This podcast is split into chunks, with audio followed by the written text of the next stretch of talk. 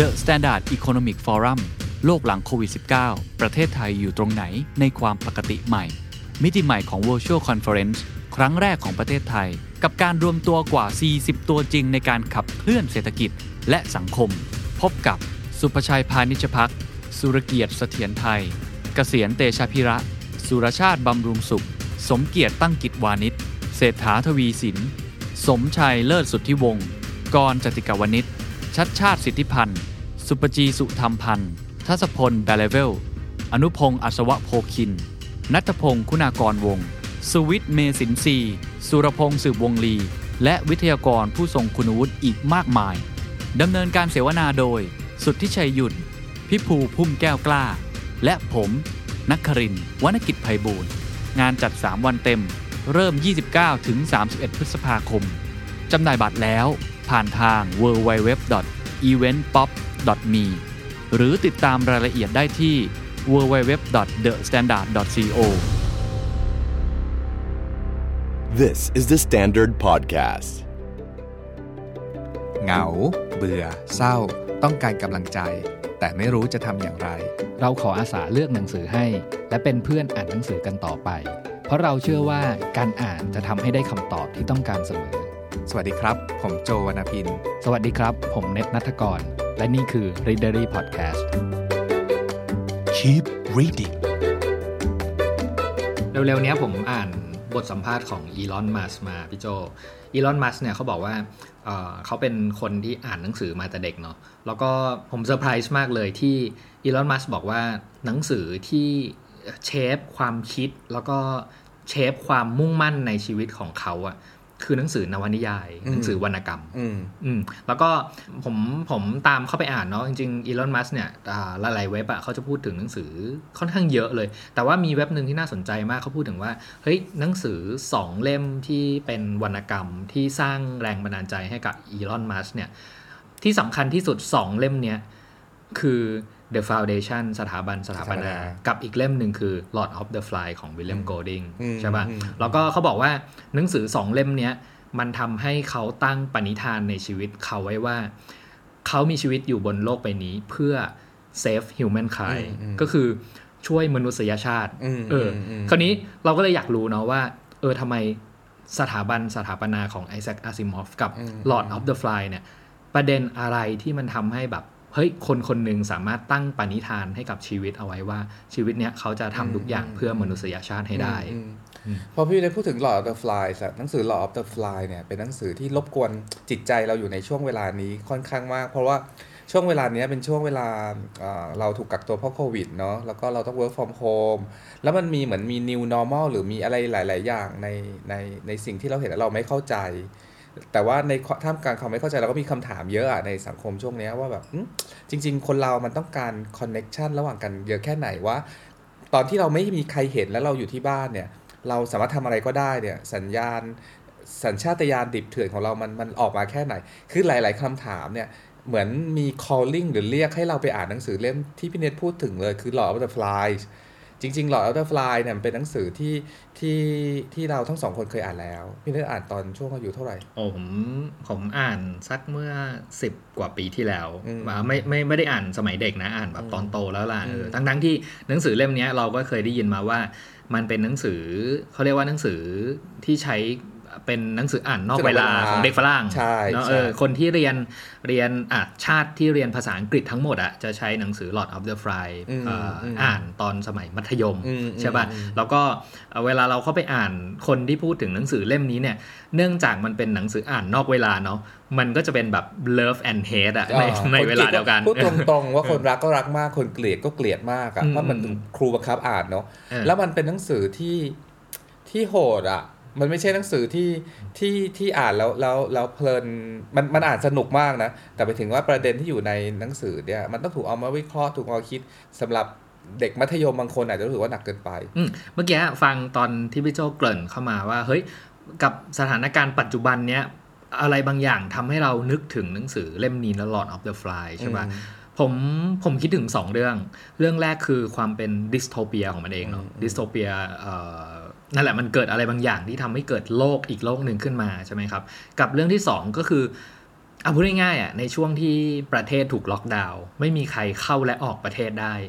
พวกเราเหมือนติดเกาะอ่าใช่นั่นแหละเหมือนถูกโยนพวกเราอะเข้าไปในเกาะ แล้วพวกเราประชากรแบบ 60-70 ล้านคนเนี้ยอยู่ในเกาะใหญ่ ๆ เรียกว่าประเทศเนี้ยโครงสร้างหรือระบบระเบียบของสังคมที่มันยังสำคัญอยู่หรือเปล่า แล้วแล้วความ อะไรที่มันอยู่ข้างใต้จิตสำนึกของพวกเราอะในตอนที่มันอยู่ในภาวะแบบเนี้ยที่มันจะค่อยๆถูกปลดปล่อยออกมา คือพอพูดอย่างเงี้ย ถ้าเราตั้งชื่อ EP ใหม่ได้ ซึ่งไม่ได้เจ๋งหรอกเรา ถ้าตั้งชื่อ EP ใหม่เราตั้งชื่อว่า ถ้าเราติดเกาะอ่านอะไรดีอะ คือแบบว่าเรานึกถึงหลอดแบบฟลายอะนึกออกปะคืออย่างงี้ ไอ้ไอ้วรรณกรรมติดเกาะเนี่ยเอาจริง ๆ แล้วเนี่ย เรื่องที่ดัง ๆ มันคือตระกูลโรบินสันครูโซอืมถ้าเป็นวรรณกรรมเยาวชนสมัยก่อนเนาะหรือพวกแบบว่า Treasure Island อ่ามันก็จะเป็นแนวผจญสมบัติแนวผจญภัย Coral Island เกาะปะการัง ทีนี้อ่าเราอะเราอะได้อ่านหลอ of the fly เวอร์ไม่อาจจะไม่ใช่เวอร์ชั่นที่แปลตรงๆเนี่ยแต่เป็นเวอร์ชั่นแบบอ่าย่อยของฉบับย่อของวรรณกรรม ตั้งแต่สมัยสมัยมัธยมนั่นแหละสมัยเด็กอะคือแล้วเราพูดเลยว่าวินาทีนั้นนะที่อ่านจำได้ว่าเราไม่ชอบเรื่องนี้เลยอืมเพราะว่ามันไม่เหมือน Treasure Island เพราะเราเป็น เป็นคนชอบหนังสือตระกูลผจญภัยแบบห้าสหายผจญภัยอืมผจญภัยในสวิตเซอร์แลนด์เอ่อเกาะมหาสมบัติแล้วก็โรบินสันครูโซ ประเภทว่าติดเกาะแล้วแบบว่าสามารถสร้างบ้านบนต้นไม้แล้วก็ปีนป่ายอะเออแต่ Lord of the Fly มัน มันมันพาเราไปปมันเริ่มต้นที่ตรงนั้น แต่มันพาเราไปอีกจุดหนึ่งซึ่งเดี๋ยวเราจะคุยกันตอนหลังมันพาเราไสู่ฆ่ามันเออเชือดคอมันเถเชือดคอมันเถอะเออแล้วมันแล้วโหดมันโหดร้ายสำหรับเด็กที่จะมาอ่านเออมันนะโหดสำหรับเราตอนมัธยมเราซึ่งเป็นคนไทยเด็กไทยเรียนมัธยมอะอืมแต่แต่ว่าพูดคุยถึงคนในวัยแบบมีอายุหน่อยละกันเนาะว่า พี่พี่ป้าป้าๆนะนะอาอาอาจจะได้เคยอ่านหนังสือเล่มนี้ในชื่อไทยที่ที่มีชื่อว่า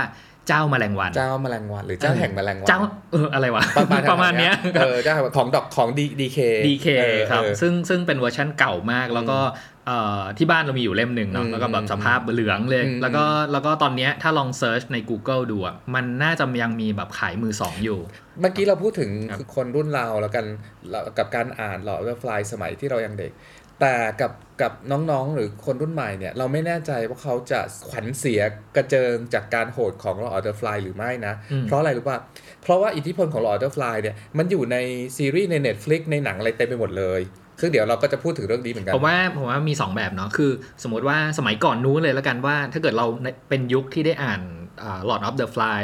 แบบเจ้าแห่งแมลงวันเนี่ยครับ ตอนนั้นน่ะอ่าผมเนี่ยเคยคิดว่า นิยายเรื่องเนี้ยมันเป็นวรรณกรรมเยาวชนอืมใช่ป่ะเออเอาทุกคนคิดคือคืออะอ่าด้วยความเป็นหนังสืออ่านนอกเวลาด้วยอันนี้แล้วตัวละครเป็นเด็กอ่าตัวละครเป็นเด็กอะไรเงี้ยแล้วก็แบบเอาเอาเข้าจริงๆนะ ตอนที่เราอ่านเวอร์ชันนี้แล้วกันเวอร์ชันที่เราอ่านเป็นเวอร์ชันของสำนักพิมพ์ Lighthouse Publishing เนาะเอ่อชื่อภาษาไทยเอ่อชื่อว่าวัยเยาว์อันสิ้นศูนย์ใช่ป่ะแล้วก็เปิดอ่านบทแรกๆเนี้ยมันก็ยังมีอารมณ์ เป็นเหมือนวรรณกรรมเยาวชนอ่านเอาเป็นนิยายผจญผภัยจญภัยเด็กติดเกาะสนุกสนุกเนาะเอออมแต่แต่แบบอ่าอันนี้พูดว่าไม่ได้สปอยแล้วกันอ่าแชร์อารมณ์หลังจากอ่านเรื่องนี้จบแล้วกันว่า ถ้าผมอ่านตอนเด็กอะ ผมคงแบบ ร้องไห้เหรออร้องไห้ร้องไห้ไม่ใช่แบบความเศร้าเลยนะครับร้องไห้กับแบบเฮ้ยแม่เอาเอาหนังสืออะไรให้เราอ่านอะไรเงี้ยมันมันมันดาร์กนะเอออมคือถ้าถ้าอ่านโดยใช้ความคิดแบบผู้ใหญ่ณปัจจุบันของเราทำเข้าไปทำความเข้าใจมันเนี่ย มันเป็นวรรณกรรมที่อะแน่แหละมันเป็นตัวละครทั้งหมดอายุ6ถึง12 ปี ตัวละครเด็กหมดเลยเนาะแต่ว่าเรื่องราวที่เล่าอยู่ในนั้นรวมรวมถึงอ่า ผมเดาว่าวัตถุประสงค์ของผู้เขียนเนาะวิลเลียมโกลดิงเนี่ยที่เขียนเรื่องนี้ออกมา layer หลายๆ layer ที่เขาใส่เข้าไปในวรรณกรรมเรื่องเนี้ยมันมันใหญ่มันมันใหญ่หมายความว่ามันไม่ได้เป็นแค่เรื่องราวของเด็กกลุ่มหนึ่งหลายสิบคนที่ติดเกาะอยู่ แต่มันเป็นเรื่องที่เอาไปเทียบเคียงกับเรื่องอะไรก็ได้ ที่มันเป็นเรื่องของมนุษย์ อืมอืม เอาพูดถึงเรื่องความโหดอะแต่ว่าพอเรากลับมาอ่านอีกรอบหนึ่งเมื่อเราตั้งคำถามว่า ถ้าเราต้องมีชีวิตแบบติดเกาะ หรือถูกกักตัวอยู่ในยเราอ่านอะไรดีเนี่ย แล้วแล้วหลออัลเ f ฟลายทำหน้าที่อธิบายหรือให้คำตอบเราได้หลายอย่างคำตอบคำตอบจากคำถามที่เราเห็นภาพคนแย่งกันซื้ออาหารตามซูเปอร์มาร์เก็ตในช่วงที่ผ่านมา ว่ามันเกิดอะไรขึ้นวะว่ามันเกิดอะไรขึ้นวะหรือว่าช่วงที่เราไปเจอใครเราไม่สามารถสัมผัสเขาได้อะ เรื่อง connection ระหว่างคนเราเราต้องเราต้องพักไว้ชั่วคราวเนี่ย แล้วก็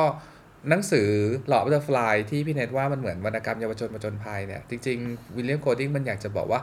เด็กเอ๋ย โลกมันโหดร้ายกว่านั้น จงรู้ไว้เถอะว่าแบบว่าชีวิตมันมันยากลำบากนะอะไรประมาณอย่างเงี้ยี้ย ดังนั้นมันจึงเหมือนเป็นวรรณกรรมเยาวชนที่ที่เป็นวรรณกรรมผู้ใหญ่อะไรประมาณอย่างเงหนังสือ อ่า Lord of the Fly เนี่ยนะครับก็คืออย่างที่บอกว่าเป็นนวนิยายเรื่องแรกของวิลเลียมโกลดิงเนาะเอ่อเขียนขึ้นตั้งแต่ปีนู่นเลย 1954 ใช่ป่ะ ซึ่งถ้านับอายุแล้วก็เกือบ 70 ปีแล้วเนาะครับอืมก็ก็เป็นนวนิยายช่วงของ สงครามหลังใช่ปะสงครามโลกครั้งที่สองหลังสงครามโลกครั้งที่สองสงครามมันโลกครั้มันงที่สองหนึ่งเก้าสามเก้าถึงสี่ห้าเนาะมันก็คือ post world world war two อะอืมแล้วมันก็ยังกระแสสังคมเออกระแสสงครามยังยังอบอวลอยู่ในสังคมยังมีการพูดถึงเรื่องนี้กันอยู่ อืมผมไปอ่านประวัติของหนังสือเล่มนี้นิดหนึ่งคือเขาบอกว่าหนังอย่างที่บอกนะหนังสือเล่มนี้มันเป็นเรื่องราวของเด็กผู้ชายใช่ป่ะแต่ว่าเอาเข้าจริงๆแล้วอะสิ่งที่ผู้เขียนพยายามใส่ลงไป แล้วก็แล้วก็ได้ไอเดียที่จะเขียนเรื่องเนี้ย มันเป็นหนังสือที่มีอิทธิพลมาจากสงครามนะครับเออคือคือวิลเลียมโกลดิงเนี่ยคือเขานั่นแหละอ่าอย่างที่บอกว่ามันเป็นหนังสือที่เกิดขึ้นในช่วงหลังสงครามเนาะแล้วเรื่องเนี้ยอ่าเขาได้ไอเดียที่จะเขียนหลังจากที่ผ่านภาวะสงครามมาแล้ว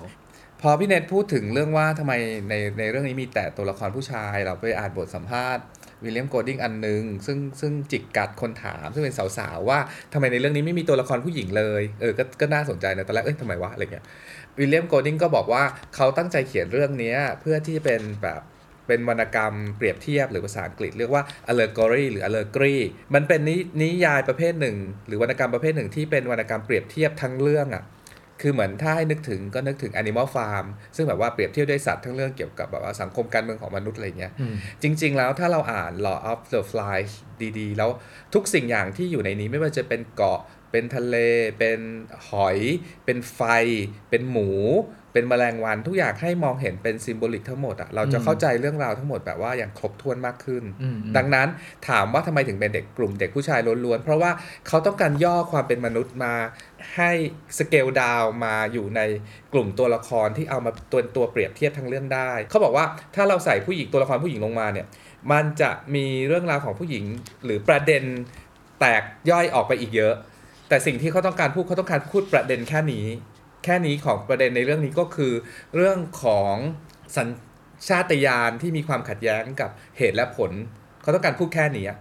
มาถึงจุดนี้อาจจะต้องเล่าเรื่องนิดๆว่าอืมว่ามันเป็นเรื่องราวเกี่ยวกับอะไรเนาะไอ้หลอ of the Fly เนี่ยมันเป็นเรื่องที่เกิดขึ้นในปีพันหนึ่งพันเก้าร้อยห้าสิบจริงๆ ช่วงปีไม่ได้ระบุ สงครามไหนก็ไม่ได้ระบุว่าสงครามโลกครั้งที่ 1 หรือ 2 แต่ว่าสันนิษฐานกันเอาเองว่าสงครามโลกครั้งที่ 2 เพราะว่ามีระเบิดปรมาณูอยู่ในเรื่องนี้ใช่นิดๆอืมก็เลยเดาว่าอยู่ในช่วงนี้นะ เกาะเนี้ยอยู่เกาะที่ไหนก็ไม่รู้ แล้วเด็กๆก็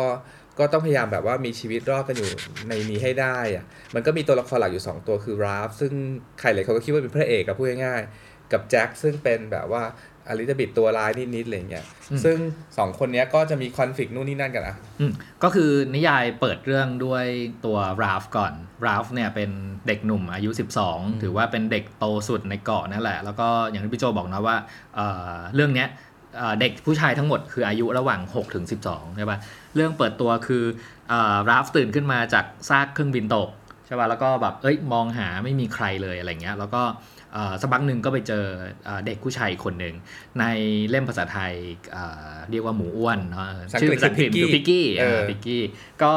พิกกี้เนี่ยก็คือแบบตามชื่อเลยก็คือแบบเป็นเด็กอ้วนๆคนหนึ่งแล้วก็เป็นเด็กใส่แว่นใช่ป่ะแล้วก็มันมีปกนิยายเวอร์ชัน Vintage Classic หรืออะไรสักอย่างหนึ่งอะไรที่ผมจำไม่ได้เนาะ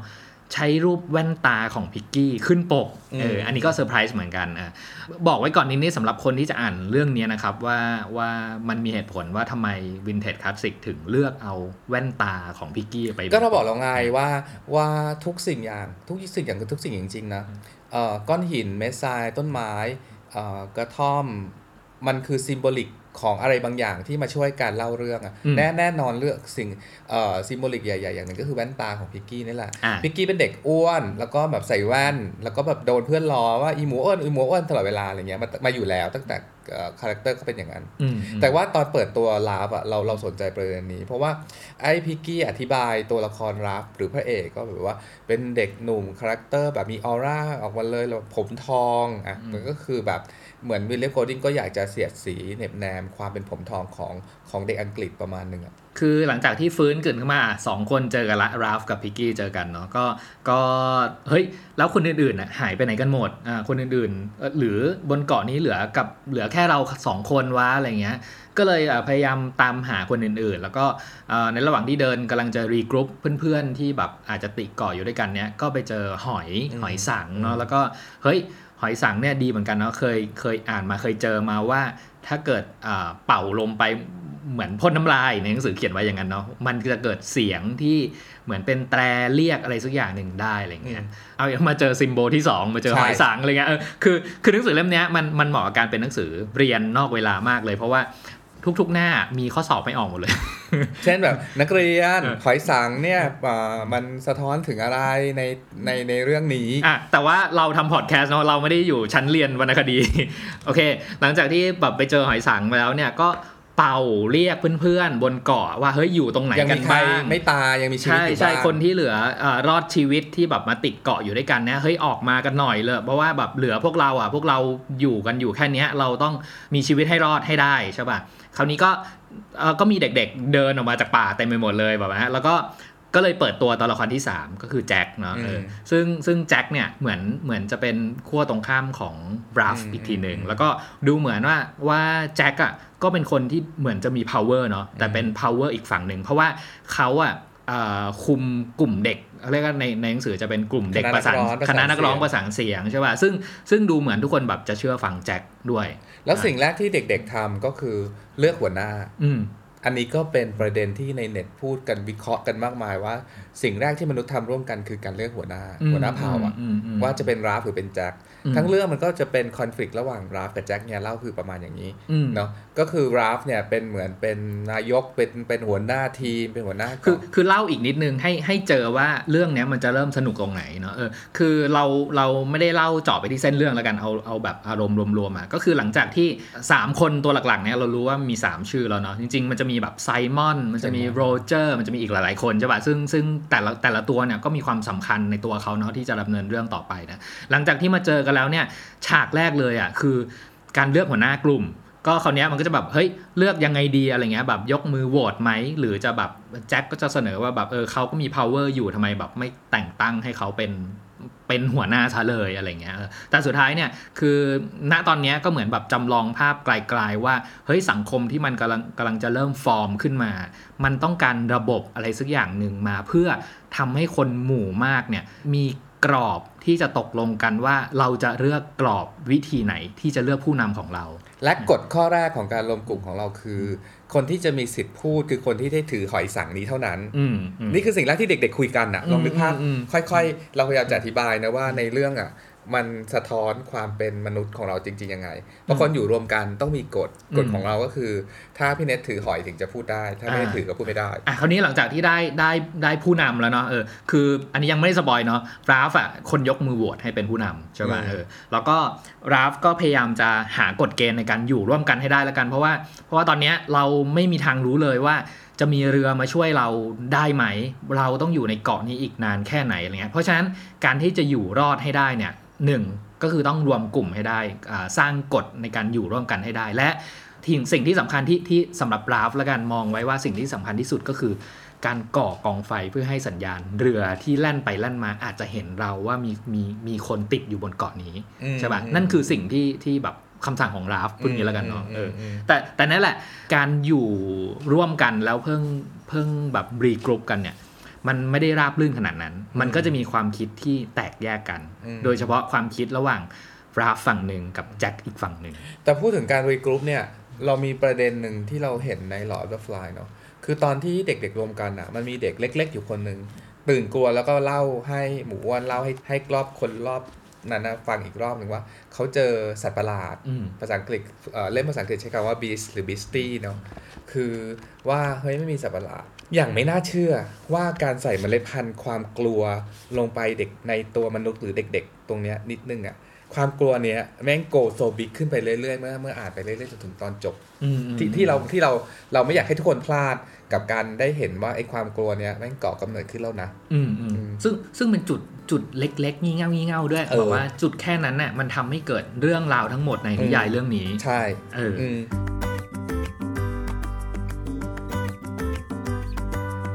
เวลาพูดถึงกองดอง หลายคนอาจจะนึกถึงหนังสือตั้งใหญ่ ๆ ใช่ไหมครับ เวลาหันไปดูทีไรก็จะรู้สึกท้อทุกที นี่ไม่นับว่าหยิบเล่มที่ถูกใจแล้วเห็นความหนาแบบหลายร้อยหน้า ชวนให้ท้อกันไปใหญ่ เอาอย่างนี้สิครับ ลองเปลี่ยนโฟกัสกันใหม่ จากกองดองให้ลองนึกถึงหนังสือเป็นเล่ม จากหนังสือเป็นเล่มๆนี่แหละให้นึกถึงหนังสือเป็นหน้า ตั้งเป้าหมายให้สั้นเข้าไว้ ซอยเป้าหมายให้ถี่ลงมาหน่อย อาจจะให้โจทย์ตัวเองว่าอ่านหนังสือให้ได้วันละ 50 หน้า ทุกวันจนติดเป็นนิสัย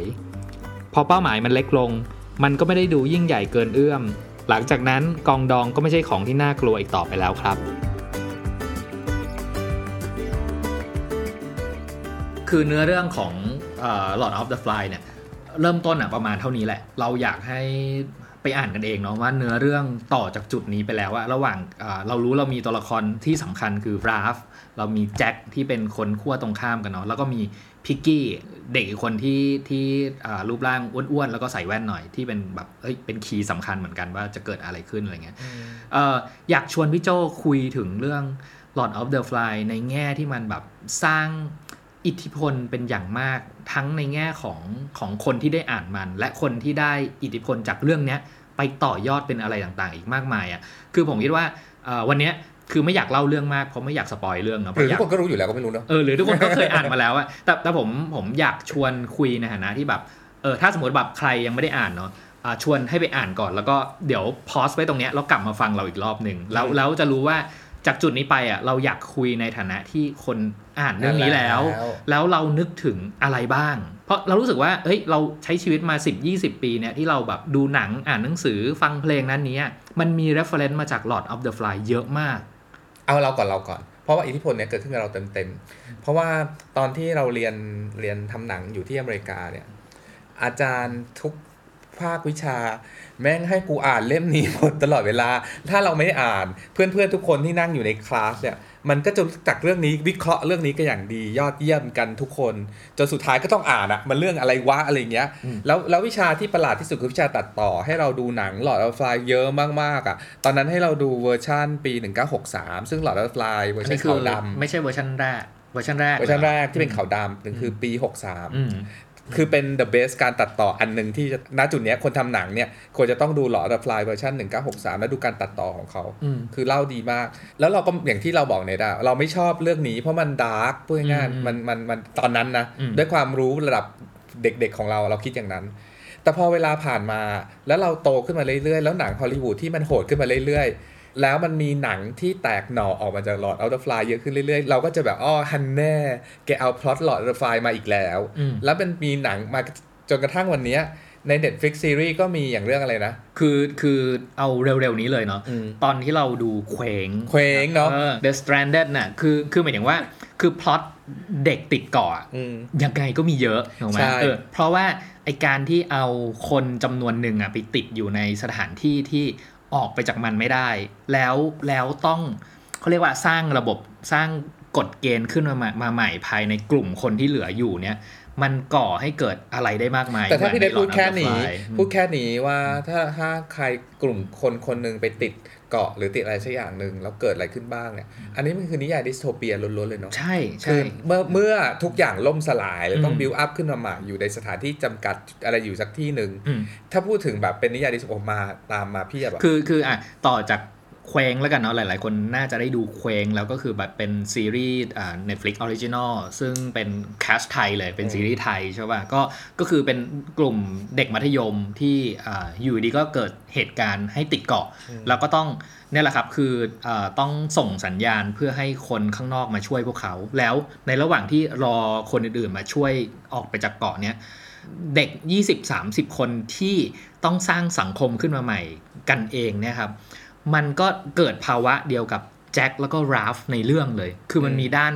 ด้านมืด ด้านสว่าง ด้านดี ด้านมอรัลแล้วก็ด้านที่กำลังจะถูกครอบงำด้วยอะไรบางอย่าง ซึ่งเอเซนส์ของเรื่อง Lord of the Fly ที่ถูกเอาไปใช้กับเนื้อหนังประเภทเนี้ยมันเป็นเอเซนส์ใกล้ ๆ กันก็คือจริง ๆ แล้วอะพี่พี่โจพูดถึงสัตว์ประหลาดเนาะบิสที่เกิดขึ้นอยู่ในเรื่องเนี้ยว่าจจริงๆอะเอ่อทุกๆ เรื่องอะแทบจะตั้งคำถามว่าจริง ๆ แล้วสัตว์ประหลาด หรือบิสเนี่ยที่มันเกิดขึ้นในในในเกาะที่ไปไหนไม่ได้เนี่ย มันคืออะไรอืมมันเป็นภาวะที่เป็นเอ่อสัตว์ประหลาดภายนอกที่เป็นสัตว์ประหลาดจริง ๆ หรือมันเป็นสัตว์ประหลาดที่อยู่ข้างในครับอันเนี้ยสัตว์ประหลาดเนี่ยคืออันที่เราเห็นข่าวช่วงนี้ที่คนตีหมาหรือมอะไรอย่างเงี้ยแล้วเราเรามองเห็นสัตว์ประหลาดหรือบีสเนี่ยที่อยู่ในเขาอะพูดตรงอืมๆแล้วแล้วเราก็แบบเหตุการณ์ที่เกิดขึ้นจริงในชีวิตประจำวันช่วงเนี้ยมันมันรีมาย ให้เราหยิบหลอด The Fly ขึ้นมาอ่านอีกรอบตลอดเลย คือหนังที่ที่ที่เกี่ยวหรือว่าที่อินสปายมาจาก Lord of the Fly อะชัดๆ คือ Lost เนาะที่แบบว่าเด็กกลุ่มผู้ใหญ่ติดเกาะกลุ่มนั้นเนาะเอ่อเกมโชว์อย่าง Survivor อันนี้ติดเกาะแบบเห็นได้ชัด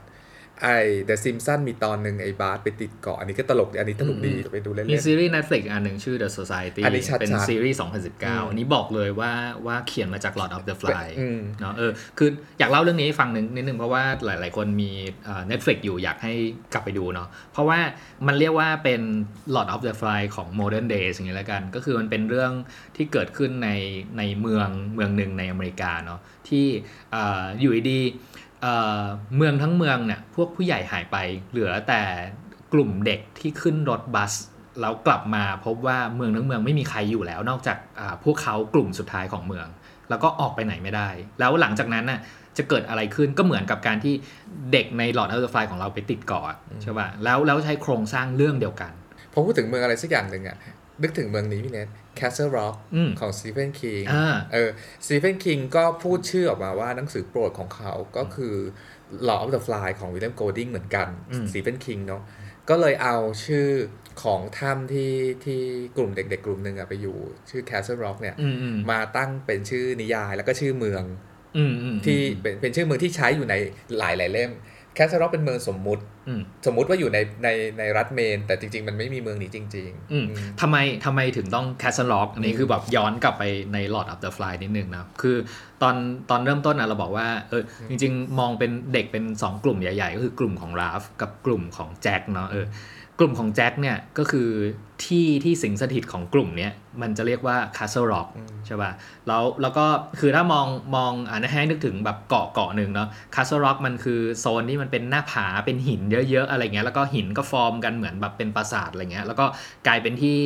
กลุ่มเนี้ยหลังจากที่แบบนั้นนี้กันก็คือเรียกว่าไปสิงสถิตอยู่ที่ที่เรียกว่า Castle Rock ละกันอะไรเงี้ยผมผมมีไอเดียหนึ่งไม่แน่ใจว่าแบบแบบ ไม่เคยพิสูจนะครับว่าจริงไหมอะไรเงี้ย คืออย่างที่บอกเราว่าแอบ spoil นิดนึงเนาะ คือในเรื่องเนี้ยราฟอะเหมือนเป็นตัวแทนของฝ่ายฝ่ายสว่างหน่อยแล้วกันเนาะ แต่ว่าแจ็คเนี่ยเป็นด้านมืด แล้วความที่เป็นด้านมืดของแจ็คแล้วก็เป็นแหล่งแหล่งกบดานของด้านมืดเนี่ยมันคือ Castle Rock ใช่ป่ะ ผมก็เลยคิดว่า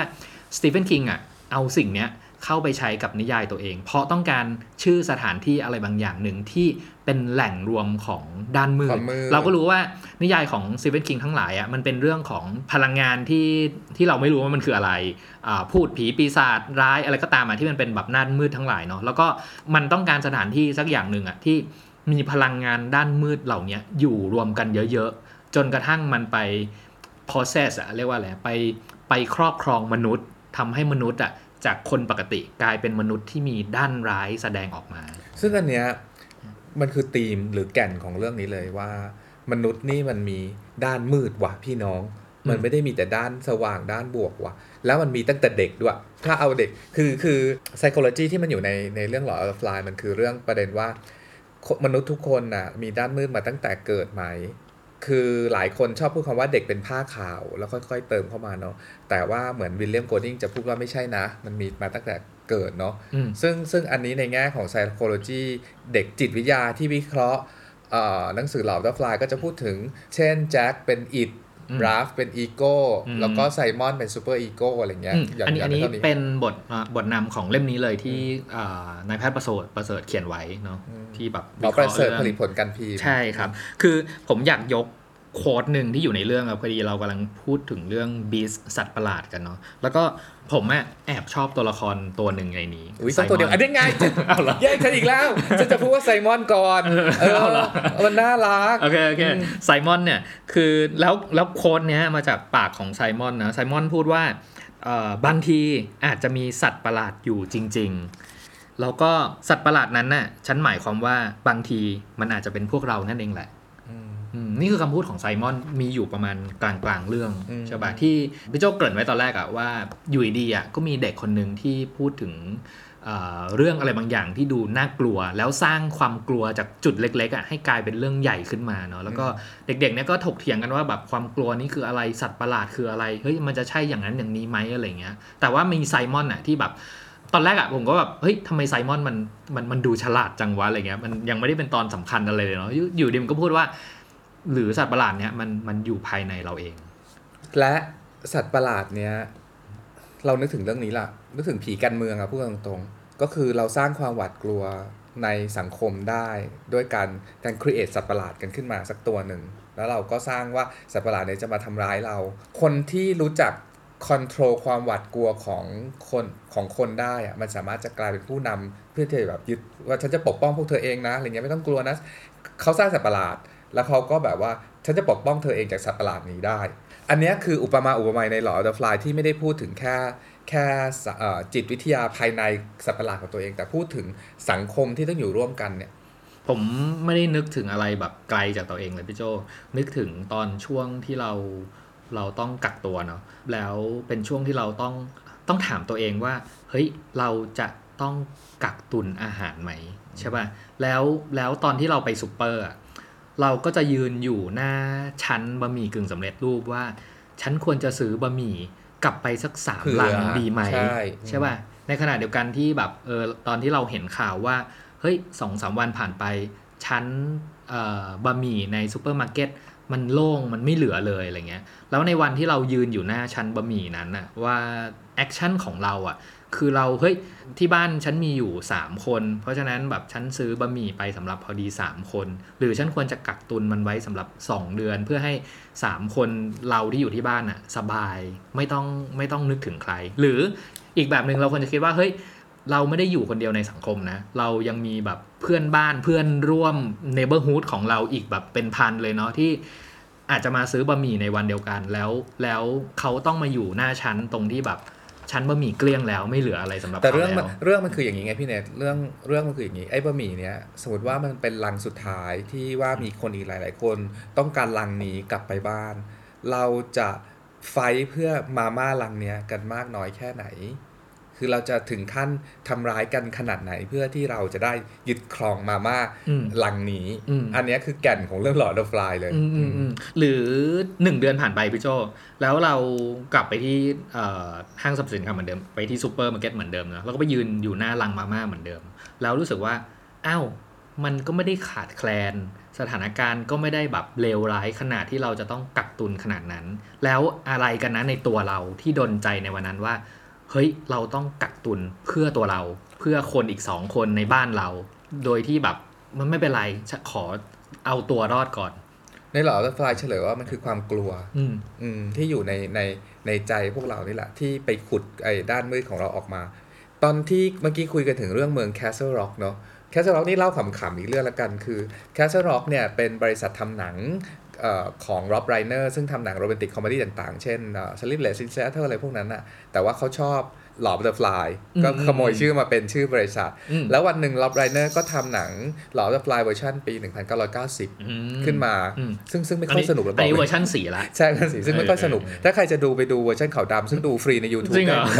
ได้ดีอย่างนั้นเลเลยยเออมันไปตีความอะไรอีกนิดหน่อย ซึ่งเราว่ามันเป๋เป็นนิดนิดๆอะไรเงี้ยอืมเวอร์ชันขาวดำนี่ผู้กำกับ ทำหนังอยู่เรื่องเดียวเองนะ แต่เป็นอืมผู้กำกับละครเวทีอยู่โรงละครเชคสเปียร์คณะละครเชคสเปียร์แล้ววิเคราะห์โอ้โหตีความ Lord of the Flies ได้ตรงประเด็นวิลเลียมโกลดิงมาก ๆ อะ พอพูดถึงเมือง Castle Rock ต้องมีอีกเมืองหนึ่งที่คล้ายคือ Wayward Pายอืมอืมอืม Wayward Pines เป็นนิยายอีกเรื่องหนึ่งที่พูดถึงติดอยู่ในเมืองเหมือนกัน อ่า เป็นนิยายดิสโทเปียเนาะจริงๆอ่ามีให้ดูเป็นซีรีส์ด้วย แล้วก็มีหนังสือด้วย3เล่มจบอืมอืมแต่ว่าเอ่อ ไม่แน่ใจว่าหนังสือยังมีขายอยู่นะอาจจะหายากนิดนึงอืมเพราะว่าออกมาหลายปีแล้วอืมนะครับอืม Wayward Pines ถ้าถ้าเกิดใครจำซีรีส์ได้นะครับ ก็คือสถานการณ์เดียวกันเลยคืออยู่ดีๆเอ่อผู้คนก็ตื่นขึ้นมาในเมืองเมืองหนึ่ง ซึ่งเมืองเนี้ยถูกปิดตัดขาดออกจากข้างนอกหมดเลย แล้วก็ประเด็นเดียวกันเลยอะคือพอพอผู้คนจำนวนหนึ่งอะถูกโยนเข้าไปอยู่ในสถานที่ที่ปิดแล้วออกไปจากสถานที่เนี้ยไม่ได้ใช่ป่ะ สิ่งแรกที่เขาต้องทำคืออะไร ก็คือต้องสร้างกฎใหม่ขึ้นมาอืมของสังกฎใหม่ของสังคมขึ้นมาใหม่ใช่ปะอืมว่าเฮ้ยตอนเนี้ยไม่มี authority ไหนอะมันมีแค่พวกเราอะซึ่งสถานะเดียวกันทั้งหมดเลยอะแต่ว่าสถานะเดียวกันทั้งหมดเนี้ยมันจะถูกจัดการด้วยระบบระเบียบอะไรมันถึงจะเป็นระบอบที่ work ที่สุดของยุคนี้ใช่ปะเพราะฉะนั้นมันไม่แปลกเลยว่า Lord of the Fly เนี่ยเป็นนิยายเทียบการเมืองอย่างนี้แล้วกันเนาะ จริง ๆ มันคือนิยายที่ตั้งคำถามง่าย ๆ เลยว่า จริง ๆ แล้วระบอบการปกครองระบอบทางการเมืองเนี่ยระบอบไหนที่เป็นระบอบที่ดีที่สุดที่จัดการสัญชาตญาณดิบของมนุษย์อย่างเราให้ได้ ซึ่งหนังสือก็ไม่ได้เฉลยขนาดนั้น แต่ก็ช่วยเราคิดหรือตั้งคำถามกับตัวเองในระบอบนี้เนาะครับคือให้เครดิตของของ Lord of the Fly เพิ่มอย่างนี้ว่า คือที่เราเล่าว่าตอนเด็กๆ เราอ่านแล้วเราไม่สนุกเนี่ย มันไม่ใช่ว่าหนังสือเขาไม่สนุกนะเราอ่านไม่รู้เรื่องเองพูดกันง่ายๆ มันมีหลาย layer มันมีหลาย layer ที่เราสนุกนะที่ความคิดของเราสมองเออของเราตอนนั้นเออแล้วกัของนเด็กอะว่าเราจะแบบ เอ่อผจญภัยวัยรุ่นกันอย่างเดียว รับอืม layer ไหนใช่ไหนได้บ้าง แต่พอผ่านชีวิตมาที่มันได้ดู Lost แล้วอืมดู Survivor แล้ว ดูเคว้งแล้ว ดู Hunger Game แล้วอืมอืมเอ่อดู w e l v e t Tide แล้วเนี่ย แล้วพอวันนี้กลับไปอ่าน Lord of the Fly อีกรอบปรากฏว่า Lord of the Fly อะถ้าคุณจะอ่านให้สนุกอะคุณลองอ่านมันเหมือนเป็นหนัง action thriller เรื่องหนึ่งตั้งแต่ต้นเลยคุณจะสนุกมากใส่เพลงใส่ casting ใส่อะไรที่เอ่อคุณคิดได้ คือเราเราเราเห็นหนังหรือนิยายประเภทเนี้ยออกมาได้เลย Hunger Game อืมเนาะแต่ทีนี้ทำถามว่า อ้าวแล้วถ้าดู Hunger Game สนุกแล้ว กลับไปอ่าน Lord of the Fly สนุกยังไง Lord of the Fly เนี่ยมันเหมือนมันตัดสิ่งไม่จำเป็นประเด็นไม่จำเป็นออกไปจาก แล้วเหลือแต่แก่นเฉพาะเพราะแก่นของมันแก่นประเด็นที่ว่าถ้าสังคมล่มสลายแล้วเนี่ยเราจะก่อร่างสร้างมันขึ้นใหม่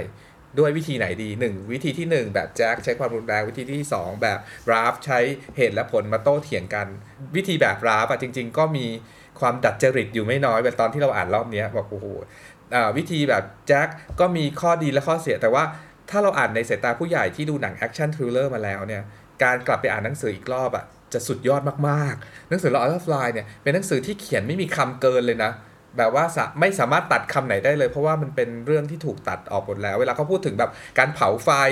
เอ่อก็ก็จะแบบใบไม้กิ่งไม้ทุกอย่างเป็น symbolic ที่อยู่ในหนังสือเล่มนี้หมดเลย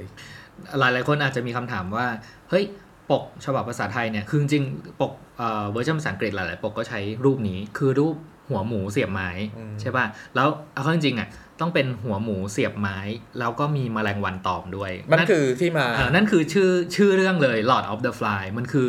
เออชื่อที่เด็กๆในเรื่องเนี้ยเรียกหัวหมูเสียบไม้ที่มีแมลงวันตอม มันคือแหละมันคือเทพเจ้าแมลงวันที่แบบมีแมลงวัน fly มี s นะ f l i e s หมายถึงว่าแมลงวันหลายตัว เทพเจ้าของแมลงวันที่บินบินๆก็คือล้อมรอบไปหัวหมูอย่างเงี้ยอืมถ้าลำพังพูดถึง symbolic เนี้ย มีนักวิจารณ์เอาไปเชื่อมโยงกับกับพระเทียมเท็จในพระคัมภีร์ไบเบิลอีกมากมายโอ้เออคือถ้าวิเคราะห์ไปถึงไบเบิลแล้วมันไปอีกมากมายอะอืมว่าทำไม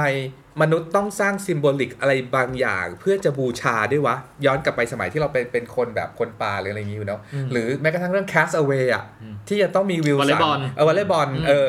มนุษย์ต้องสร้าง create สิ่งนี้กันทุกคนเลยวะต้องอืม create เพื่อที่จะต้องบูชาอะไรสักอย่าง คือ Lord of the Fly ก็พูดถึงประเด็นนี้ด้วย ตอนที่พี่เนทอ่านรอบรอบใหม่รอบเนี้ยมีฉากไหนที่เป็นฉากที่พี่เนทประทับใจเป็นพิเศษไหมครับ ผมฉากที่ผมจะพูดเนี้ยอาจจะ spoil แล้วกันนะสำหรับคนที่ยังอ่านมาไม่ถึงอะไรเงี้ยก็ก็ข้ามๆตอนนี้ไปก่อนนะแต่ถ้าคนที่อ่านไปแล้วเนี่ยผมชอบฉากตอนที่อ่าราฟมานั่งคุยกับพิกกี้หลังจากที่อืมเล่นสลางเลยอันเนี้ยอันเนี้ยอ่าอันเนี้ยหลังจากที่อันที่จุดจุจุดดจุจุดดไปแล้วเนาะแล้วราฟกับพิกกี้เองอะคือพยายาม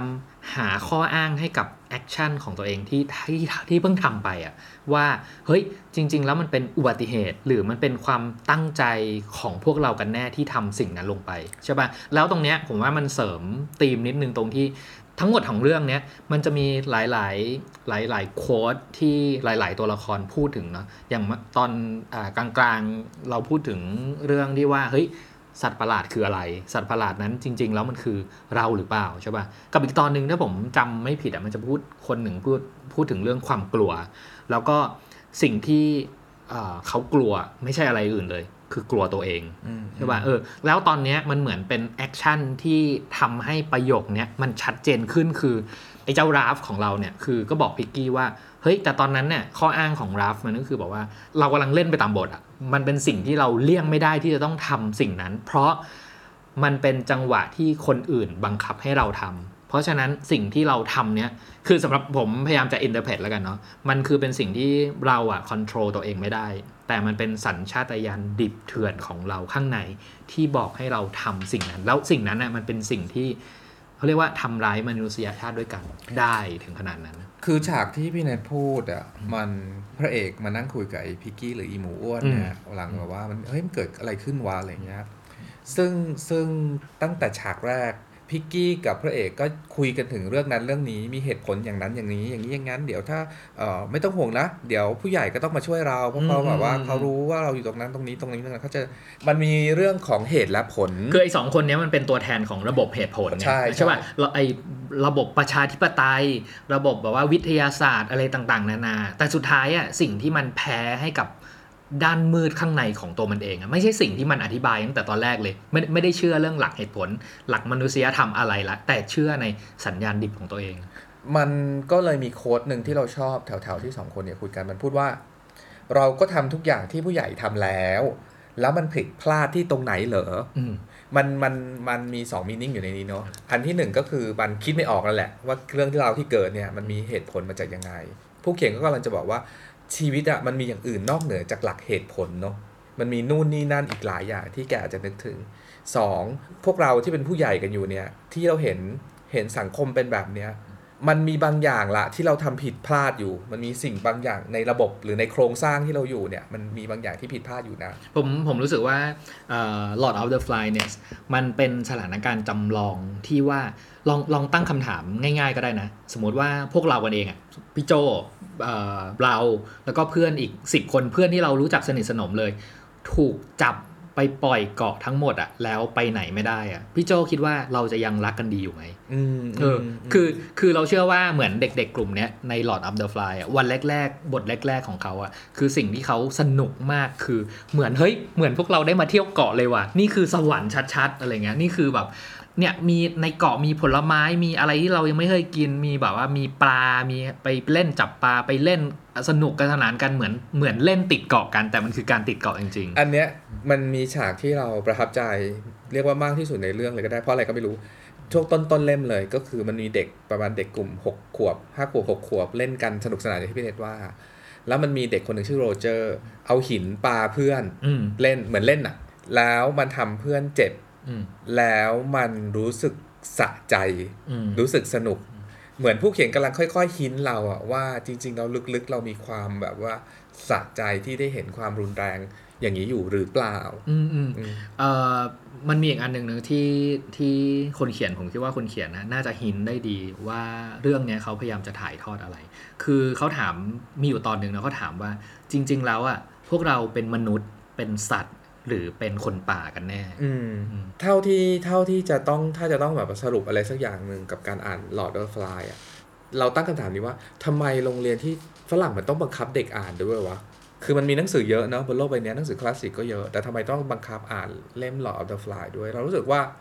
ผู้ใหญ่กำลังพยายามจะบอกเออเด็กหรือหรือเราเองซึ่งเป็นคนใสๆกำลังจะถูกบอกว่า เฮ้ยแกโลกเราอะ่ะ มันไม่ได้แบบว่าใสๆขนาดนั้นนะเว้ย มันมีมุมมืดอยู่บนโลกใบนี้ด้วยนะ ซึ่งการที่เราถูกจับไปติดเกาะเหมือนที่พี่เน็ตยกตัวอย่างพวกนั้นอะ มันจะทำให้สิ่งต่างๆ เหล่านี้ผุดออกมาได้เต็มไปหมดเลย แล้วสำหรับพี่เน็ตสิ่งที่พี่เน็ตอ่านจบแล้ว อ่านจบรอบใหม่เนี้ยแล้วพี่เน็ตได้อะไรเป็นข้อคิดบ้างไหมอะคือผมอ่านเรื่องเนี้ยสองรอบในระยะเวลาที่ต่างกัน 10 ปีเนาะ คือคิดว่าการอ่านสองรอบเนี้ย อ่านด้วยคนละมุมมองอะไรกันอ่านด้วยด้วยคนละช่วงวัยที่ต่างกัน 10 ปีใช่ปะ่ะคืออ่านตอนนู้นอะยังอ่านในความคิดที่ว่ามันเป็นหนังสืออ่านนอกเวลาของเด็กมัธยมอยู่ ตอนนั้นก็เลยใช้ความเป็นเด็กมัธยมของตัวเองอะเข้าไปอ่าน เพราะฉะนั้นสิ่งที่เราจะสนุกกับมันก็คือ อ่านเรื่องราวของการผจญภัยติดเกาะ แล้วก็แบบเฮ้ยเราต้องเอาตัวรอดให้ได้ แล้วก็เป็นเรื่องของมิตรภาพของเด็กๆ อะไรแบบกลุ่มเด็กแบบว่ากลุ่มดีกลุ่มร้ายแบบต่อสู้กันอะไรอย่างเงี้ยใช่ป่ะโดยที่เราอาจจะยังเข้าไม่ถึงกับ layer บาง layer ที่คนเขียนเขาซ่อนเอาไว้เนาะแต่แต่คราวเนี้ยอ่านรอบเนี้ยเฮ้ยมันเห็น layer อื่นๆ เต็มไปหมดเลย แล้วก็เราเห็นการเมืองที่อยู่ในเรื่องราวของการการจัดระเบียบ กฎเกณฑ์ใหม่ ๆ ของเด็กๆใช่ป่ะแล้วก็เห็นความแซดไทเอ่อเรื่องความคิดของคนที่เรียกว่าเป็นผู้ใหญ่ที่โตแล้ว แต่เอามาสะท้อนให้อยู่ในกลุ่มเด็ก ซึ่งมันเหมือนเป็นแบบกลุ่มที่ยังแบบไม่รู้อินโนอินเนแล้วก็แสดงออกถึงความไร้เดียงสา แต่จริงๆความไร้เดียงสานั้นน่ะมันถูกเล่าผ่านมุมมองของผู้ใหญ่ที่จับมา ออกมาเป็นแอคชั่นของเด็กๆอีกทีหนึ่งซึ่งซึ่งตรงเนี้ยสิ่งที่ผมได้รอบเนี้ยผมผมมีความรู้สึกว่าเออ ชั้นเชิงมันมันล้ำอยู่เหมือนกันนะ ที่เรารู้นะถ้าเกิดว่าตัวละครเป็นเด็กอะไรเงี้ยมันมันคือตัวแทนของความความใสๆอะความไม่ได้ไม่ได้รู้จักกับโลกอะไรมากอะไรเงี้ยแต่เรื่องเนี้ยมันทำให้ให้เราเข้าใจว่าเอาเข้าจริงแล้วอะไม่ว่าโลกจะพัฒนา ไปสู่จุดไหนมันมักจะมีสถานการณ์บางอย่างเสมอที่พาพวกเราอะ ย้อนกลับไปเป็นคนป่า ย้อนกลับไปเป็นเอาธรรมชาติเอาอันดิบเถื่อนของตัวเองอะมาจัดการกับสังคมอะแล้วแล้วทีนี้เอาพอเอาสิ่งนี้มาเทียบเคียงกับสิ่งที่เรารับรู้สิ่งที่มันขึ้นเกิดขึ้นในปัจจุบันเนาะว่า บางทีเราไม่เข้าใจว่าทำไม ทำไมโตโตกันแล้วทำไมสังคมมันมีระเบียบกฎเกณฑ์อะไรที่เซตกันมาเพื่อแบบสร้างความเข้าใจแล้วก็สร้างข้อตกลงของสังคมให้พวกเราอักรีกันแล้วอะเรายังกลับไปใช้สัญชาตญาณดิบเถื่อนของเราออกมาในบางครั้งได้เสมอ ของเราตอนอ่านจบเนี่ยเราเรานึกเล่นๆว่า สมมุติว่าเด็ก ๆ กลุ่มนี้บังเอิญได้มีคนช่วยกลับกลับบ้านกลับไปอยู่ในชีวิตปกติ ชีวิตเด็ก ๆ พวกนี้ จะยังใช้ชีวิตแบบปกติไปโรงเรียนร้องเพลงประสานเสียงกันได้อยู่อีกหรือวะ เพราะว่าหนังสือเล่มนี้เป็นหนังสือ coming of age ที่แบบ one of the best kind เลยอะคือมันเป็นเริ่มต้นจากเด็กๆ ที่ไร้เดียงสาไปเป็นกลายไปเป็นอะไรอีกอย่างหนึ่งที่ไม่ไร้เดียงสาแน่นอน ซึ่งเราสงสัยว่าแล้วเด็กๆ กลุ่มนี้มันจะกลับไปใช้ชีวิตอยู่ในโลกปัจจุบันได้อย่างไร ซึ่งอันนี้แหละ จริง ๆ เรามีคำตอบนะ แต่ว่ายังไม่อยากไม่อยากจะสปอยตอนจบตอนนี้ มันเหมาะกับชื่อภาษาไทยที่ชื่อว่าวัยเยาว์อันสิ้นสูญมากๆ Readery Podcast จะอัปเดตหนังสือที่น่าสนใจให้คุณทุกวันศุกร์ถ้าใครมีเล่มไหนอยากแลกเปลี่ยน คอมเมนต์เพิ่มเติมหรือติด Hashtag Readery Podcast ได้นะครับ เราเชื่อว่ามีหนังสือดีๆ อีกมากมายรอให้อ่านอยู่เสมอ ติดตาม Readery Podcast ได้ทางเว็บไซต์ The Standard podcast player ที่คุณใช้ Spotify SoundCloud และ YouTube The Standard Podcast Eye Opening for your ears